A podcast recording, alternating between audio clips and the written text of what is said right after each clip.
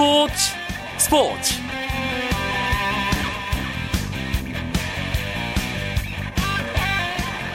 안녕하십니까. 금요일 밤 스포츠 스포츠 아나운서 이광용입니다. 잉글랜드 프로축구 썬더랜드의 기성용 선수가 프리미어리그 데뷔골을 터뜨렸습니다. 기성용은 에버턴과의 프리미어리그 박싱데이 원정 경기에 선발로 출전해 전반 25분 페널티킥 결승골을 기록하면서 1대0 승리를 이끌었습니다. 자신이 얻어낸 페널티킥을 직접 골로 연결시켰는데요. 기성용 선수 컵 대회에서는 골을 기록했지만 정규 리그에서 득점을 올린 것이 이번이 처음입니다. 영국의 스포츠 전문 채널인 스카이 스포츠는 기성용이 패스 성공률 100%등 걸출한 활약을 했다며 양팀 최고인 평점 9점을 줬습니다. 한편 카디프시티의 김보경은 사우스햄프턴과의 홈 경기에서 후반 36분 교체 투입됐지만 인상적인 활약을 하지 못했고 카디프 시티는 사우스햄프턴에게 3대 0으로 졌습니다. 박싱데이 경기에서 희비가 엇갈린 기성용, 김보경 이 두 선수가 주말 맞대결을 준비하고 있습니다. 소속팀인 썬더랜드와 카디프 시티가 모두 절박한 상황인 만큼 오랜만에 찾아온 코리안 더비의 긴장감은 더 커질 것으로 보입니다. 두 선수의 멋진 활약 기대해 보겠고요. 금요일 밤 스포츠 스포츠 오늘 들어온 주요 스포츠 소식 전하면서 출발하겠습니다.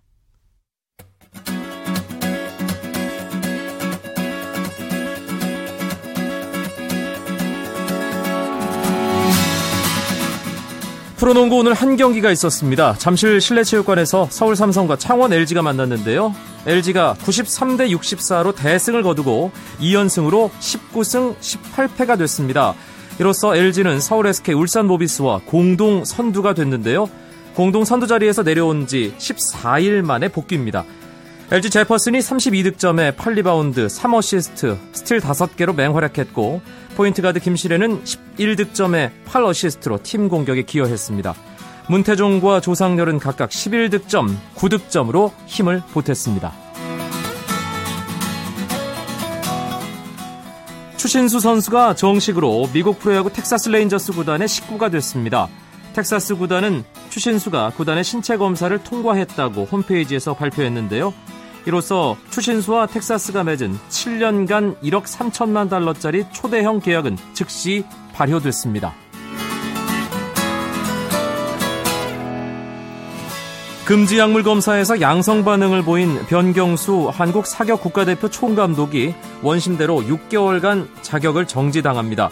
변 감독은 10월 전국체육대회 사격 남자 일반부 트랩 종목에서 선수 자격으로 나가 금메달을 목에 걸었지만 경기 후 도핑 검사에서 금지 약물 가운데 하나인 이뇨제 성분이 나와 문제가 됐고 변 감독이 늘 먹는 혈압약이 문제가 될 줄 몰랐다며 이의를 제기했지만 도핑방지위원회는 원심을 뒤엎을 만한 사유가 충분하지 않다며 원심을 그대로 유지하기로 했습니다. 탁구 종합선수권대회에서 대학생 선수를 꺾어 화제를 모은 초등학생 신유빈 선수가 2회전에서 탈락했습니다. 신유빈은 부산 강서체육공원 실내체육관에서 열린 여자 단식 2회전에서 실업팀 소속의 임소라에게 4대 0으로 졌습니다. 신유빈은 어제 단식 1회전에서 용인대 소속의 한승아를 4대 0으로 제압해 화제를 모았습니다.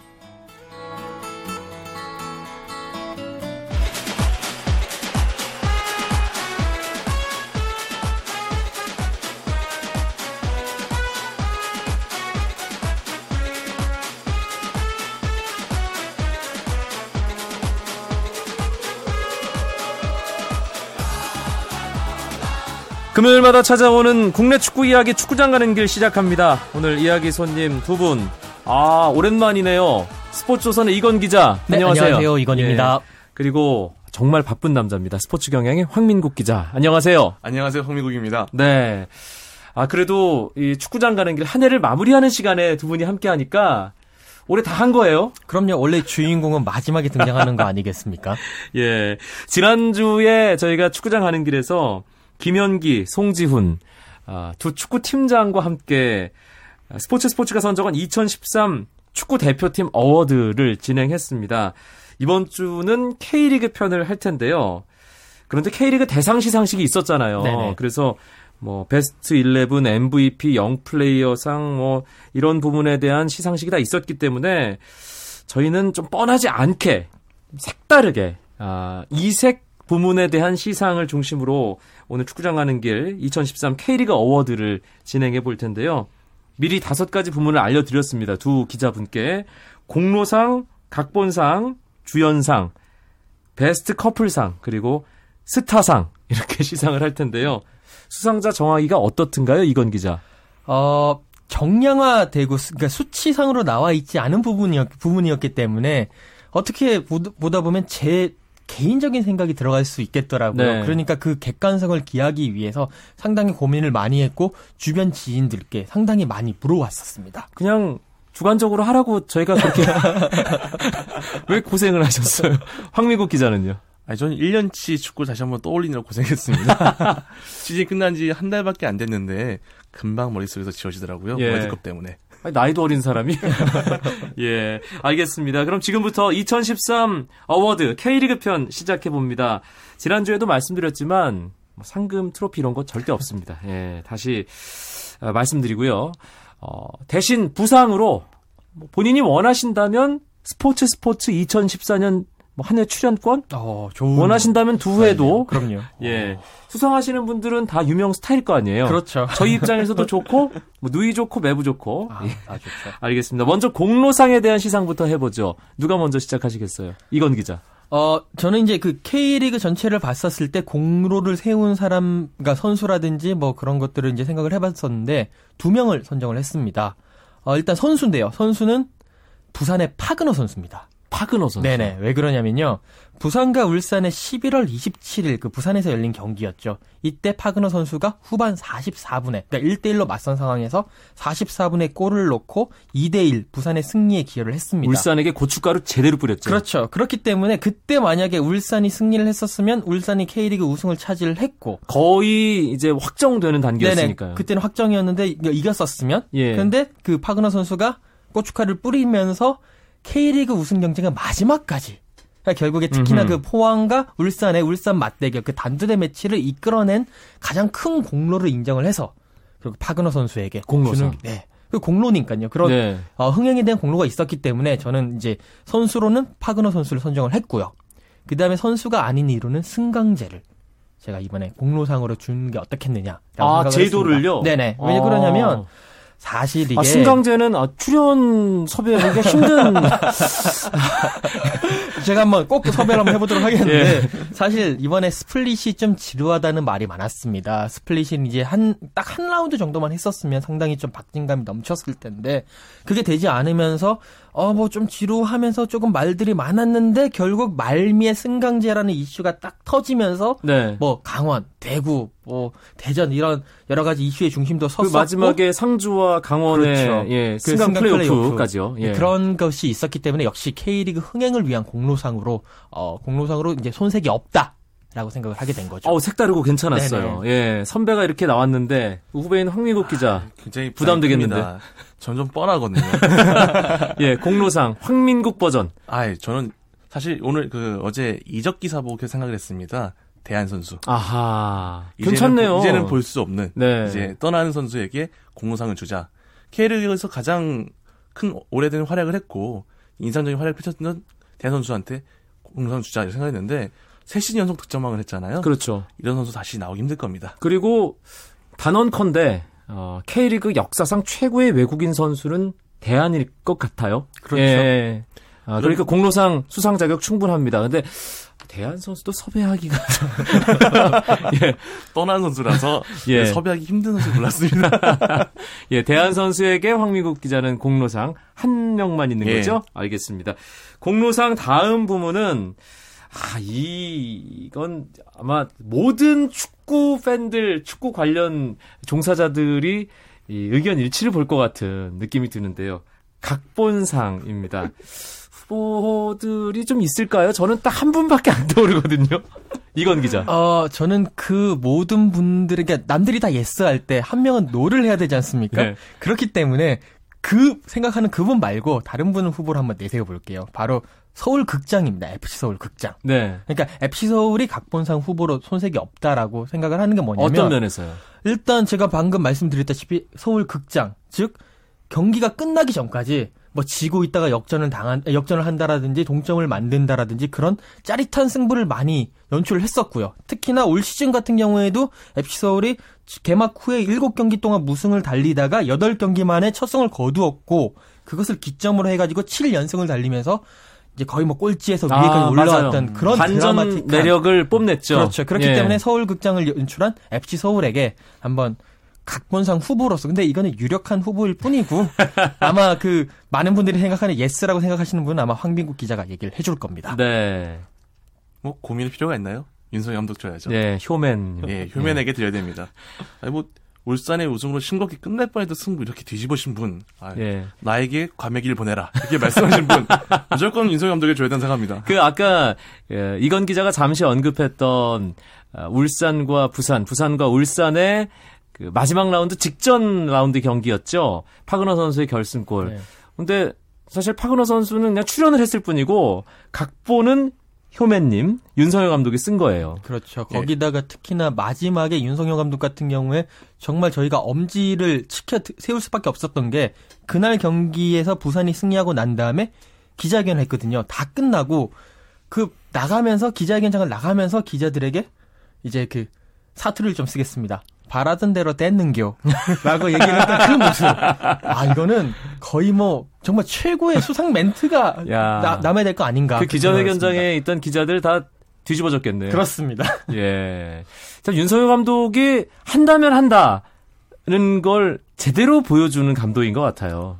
본인이 의지하는 축구, 그러니까 다른 단판에서 특히 강한 사람인데 이런 식으로도 또 연출할 줄 몰랐습니다. 이 새로운 매력을 발견했고 이런 매력에 따라서 각 분석은 반드시 해야 됩니다. 네, 윤석열 감독이 수원 감독일 때는 말수도 참 적고 네. 뭔가 내성적이라는 그런 느낌이 있었는데 어, 고향 쪽으로 내려가시더니 완전히 그 본색이 드러나면서 예, 확실하게 아, K리그 막판에 정말 드라마틱한 장면을 만들어내는 그런 아, 시나리오 작가의 역할을 했습니다. 윤석열 감독으로 의견 일치 보시는 거죠? 저는 뭐 어쩔 예. 수 없는 뭐 대세니까요.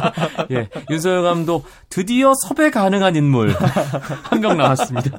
예, 아, 드라마의 주인공이 됐던 선수들도 있습니다. 아, 맞죠? 여러 선수의 얼굴과 이름이 지금 스쳐 지나가는데요. 주연상. 뭐 이견이 없을 것 같은데요, 이것도. 네. 뭐, 황미국 기자부터 이번. 머릿속에 좀 떠오르는 선수는 딱 한 명인 것 같습니다. 울산 김진욱 선수. 네. 마지막까지 득점왕도 노릴 수 있었고 우승까지도 기할 수 있었는데 마지막 1분 때문에 모든 놓친 선수입니다. 음. 이 사실 김지 선수가 부산전에서 경고 누적을 받으면서 그 포항전 나서지 못했거든요. 관중석에 앉아 있는 모습 계속 지켜봤는데 내, 아 이긴 줄 알고 내려가는 순간에 유니폼 입고 내려가는데 내려가자마자 꼬리 터지면서 유니폼을 벗더라고요. 네. 그 상황에서 비련의 남주인공 떠올랐습니다. 원래 극이 더 뭔가 설득력 있고 감동을 주려면 이게 해피엔딩이면 안 되는 거예요. 그렇죠. 예, 그렇기 때문에 김신욱 선수 주연상 받을 만합니다. 뭐 개인적으로는 그 김신욱 선수 같은 경우에는 올 시즌 최고의 한 해, 물론 지난 시즌 같은 경우에도 어, 아시아 챔피언스 리그에서 우승을 하면서 좋은 한 해를 보냈지만 올 시즌은 더더욱 이근호 선수가 빠지고 난 이후에 어, 상당히 팀의 공격 중심으로서 좋은 모습을 보여줬었고요. 특히 어, 시즌 리그 36경기에서 19골 6도움이라는 정말 어마어마한 수치거든요. 네. 어, 그 정도의 공격력도 보여줬었고 A 대표팀에서도 상당히 좋은 활약을 보여주면서 최고의 한 해를 보낸 거 아닌가. 단 마지막만 빼놓고는요. 네. 그거는 이제 여운을 남기기 위한 그렇죠. 예 어떤 그런 장치가 아니었나. 그것 또한 우리 윤소영 감독님이 각본을 쓰신 거니까. 예. 뭐 내년을 위한 뭐 디딤돌에 생각하면 되겠죠. 알겠습니다. 주연상 뽑아봤는데 이 조연상도 참 중요한 상이에요. 조연상. 뭐 후보를 얘기할까요? 아니면 바로 그냥 수상자를 얘기할까요? 어, 이건 기자부터. 저는 두 명을 뽑았습니다. 네. 어, 좀 복수긴 한데 공동 수상이긴 한데 첫 번째 선수는 포항의 김원일 선수입니다. 아, 아무래도 그 특히나 겹칠 수밖에 없겠죠. 어, K리그 가장 마지막 경기에서 가장 중요한 골, 그러니까 울산에서 열린 울산과 포항과의 경기에서 음. 끝나기 직전에 골을 넣으면서 포항의 우승을 이끌었었고요. 특히나 이 선수가 대단한 게 어, 뭐, 많은 분들이 아시겠지만, 일반 병사, 가 막군이라고 표현을 하는데요. 일반 병사 출신입니다. 그것도 해병대 출신. 네. 어, 그런 해병대를 다녀오고 난 이후에도 프로 선수에 대한 꿈을 이제 꺾지 않고 계속 아, 노력을 정진을 해서 결국 프로 선수가 됐고 우승까지 이끄는 그런 모습이었고요. 해병대에서 공차할 때 해병대 메시라고 불렸다면서. 그렇습니다. 뭐 해병대 뭐 표창장 뭐 포상휴가 다 14박 15일 휴가 받았더라고요. 축구 하나로. 예. 그렇습니다. 그리고 이제 두 번째 선수 같은 경우에는 약간 의미가 있다라고 볼 수가 있는 게 이근호 선수에게 좀 음. 어떻 겠냐라는 생각인데요. 이근호 선수가 챌린지에서 메시, 해병대 메시가 있었으니까 K리그 챌린지에서 메시로 불리면서 15골을 넣었었고요. 득점 왕을 차지를 했었는데 이근호 선수의 활약 덕분에 어떻게 보면 K리그 챌린지가 관심과 이슈에서 어느 정도 벗어나지 않고 계속 꾸준하게 이렇게 사랑을 받아오지 않았는가. 뭐 그렇게 생각을 합니다. 네, 황민국 기자 탄식을 했는데 김원일 선수 뽑은 거죠? 예, 뭐 저는 사실 뭐 잊을 수가 없을 것 같습니다. 기사를 모두 마감하고 아, 끝났구나 싶은 경기 중 10초 전 골이 들어가면서 다 지웠거든요. 그래서 머릿속이 지워지지 않습니다. 김원일 선수한테 조연상 주고 싶습니다. 기사를 엎는다고 하죠. 예, 완전히 백지화 시킨 다음 다시 써야 되는 그런 상황을 만들어줬던 김원일 선수가 2013 어워드 K리그 편 조연상 수상자가 됐습니다. 다음은 스타상입니다. 그 실력과 상관없이 스타성이 있을 수 있어요. 어, 그래서 의외의 인물이 스타상의 주인공이 될 수 있습니다. 황미국 기자부터. 아, 전 선수를 못 찾았습니다. 사실 좀 마땅하게 정말 이 선수가 올해에서 가장 튀었다. 그러니까 뭐 인기를 모았다는 선수가 없어서 사실 좀 감독한테 주고 싶어서 황선대 원근, 황선 감독을 좀 뽑았습니다. 아하. 이게 외국인 선수를 한 명도 쓰지 않아서 다들 아 우승 안 힘들겠다 했었는데 제가 그랬어요. 예, 그팀 가지고 K리그 클래식도 우승했고 에펠컵도 우승했고 이관왕을 이뤘거든요. 아, 이 황선홍 감독이 왜 포항에서 포항 버스에 보면 이 황선홍 감독 사진이 붙어 있습니다. 선수가 아니라 음. 왜이 사람을 스타상을 줘야겠는지 그때 깨달았습니다. 아, 아, 적절한 수상인데요. 예. 그렇죠. 뭐 수상자 선정인데. 거기에 예. 대해서는 뭐 이의를 달지 않겠고 제가 선정한 선수가 있긴 한데 뭐 황민국 기자는 선수를 못했기 때문에 근데 이 선수가 조금은 좀 씁쓸한 수상이라고 볼 수가 있겠습니다. 저는 음. 이천수 선수를 스타상으로 근데 좀 부정적인 의미의 스타상으로 예. 좀 선정을 하겠습니다. 뭐 음. 여러 가지 올 시즌 앞두고 여러 가지 일도 있었고 특히나 막판에 뭐 여러 가지 논란이 불거지면서 내년에는 이제 그런 논란 없이 정말 스타상을 받으면서 좋은 모습으로 음. 복귀하기를 바라는 그런 마음에서 이천수 선수를 한번 짚고 넘어가겠습니다. 알겠습니다. 금요일마다 찾아오는 국내 축구 이야기 축구장 가는 길 오늘은 K리그 2013 어워드 이색 수상자들 정리해봤습니다. 스포츠조선의 이건 기자, 스포츠 경향의 황민국 기자와 함께하고 있습니다.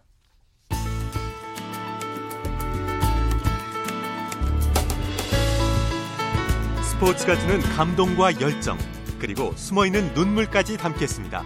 스포츠 스포츠 이광용 아나운서와 함께합니다. 사실 오늘 이 시간에 한 해 국내 축구를 돌아보려고 했는데 최근에 K리그 관련해서 엄청난 이슈들이 계속 쏟아지고 있어요. 특히 가장 중요한 게 올드보이들의 귀환 주목할 만한 부분이죠.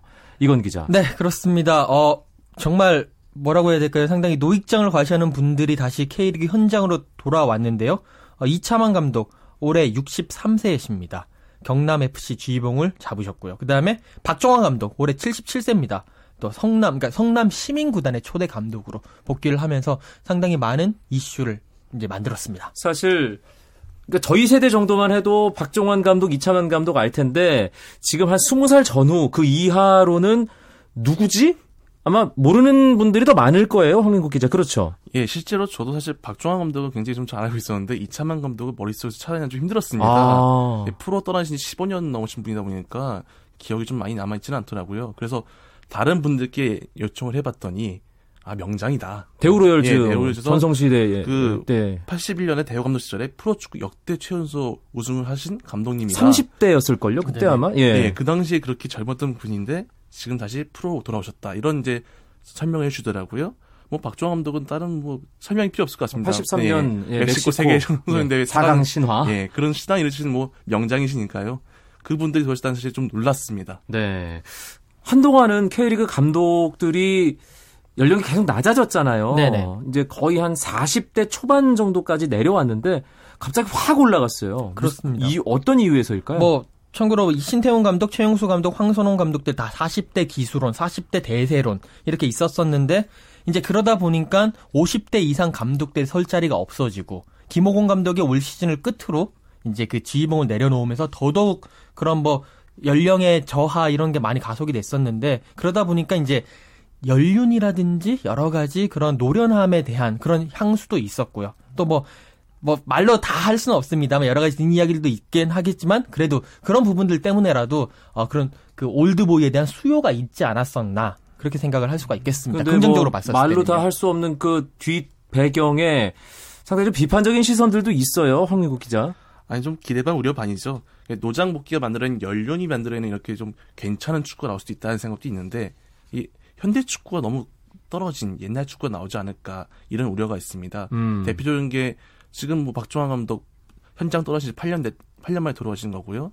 지금 뭐 이 감독 같은 경우도 지금 사실 좀 15년 만에 돌아오신 거거든요. 그 그러면 프로축구로는 그렇죠. 예, 그러면은 이제 현대 축구가 계속 바뀌고 있는데 과연 그 조류에 따라올 수 있을 것인가 이런 좀 불안감이 있는 거죠. 네. 그리고 또 하나 덧붙인다면 이분들이 과연 지금 정상적인 과정이냐 들어온 게 정상적인 과정이냐 대한 좀 의심이 있거든요. 사실 두 감독 모두 시도민 구단 예. 감독이 선임이 됐는데 정치적 배경이 작용을 했다는 말이 상당히 많이 나오고 있어요 지금. 그렇습니다. 시도민 구단 같은 경우에 특히나 그 감독 선임 과정에서 어, 이제 그 윗선, 뭐 시청이라든지 도청이라든지 어쨌든 이런 쪽과의 연관성, 그리고 특히나 성남 같은 경우에는 안익수 감독을 그렇게 좀 내치면서까지 박정환 감독을 파열음을 냈기 때문에 거기에 대한 의구심 많은 눈빛이 아직까지도 존재하는 게 사실입니다. 네. 박정환 감독, 이차만 감독, 뭐 다른 길 있겠습니까? 어, 성남 시민구단, 경남FC 이끌고 2014 K리그 클래식에서 좋은 모습, 어, 멋진 축구 보여주는 뭐 그거밖에 없는 거겠죠. 네, 그렇습니다. 예. 2013년 축구장 가는 길 오늘 마지막 시간입니다. 두 기자들 아, 지난 4월부터 이 시간 채워주느라 고생 많았는데 2014년 새해 바람 간단하게 한 마디씩 들으면서 마무리할까요? 황미국 기자부터. 아니 내년엔 월드컵입니다. 아직 머릿속에 좀 월드컵이 어떻게 될 것인가 걱정, 기대 가득한데요. 내년에는 월드컵에 좋은 소식을 좀 전할 수 있으면 좋겠습니다. 네, 이건 기자는요? K리가 좀 더 발전하고요. 특히나 산업적인 측면에서 팽창했으면 좋겠습니다. 네, 저도 마찬가지입니다. 그리고 방송 종사자의 한 사람으로서 K리그를 방송에서 지상파 방송에서도 좀 더 많이 볼 수 있는 한 해가 됐으면 하는 간절한 정말 간절한 바람을 저도 갖습니다. 금요일 밤에 국내 축구 이야기 축구장 가는 길 스포츠 조선의 이건 기자, 스포츠 경향의 황민국 기자와 함께했습니다. 두 분 고맙습니다. 감사합니다. 감사합니다.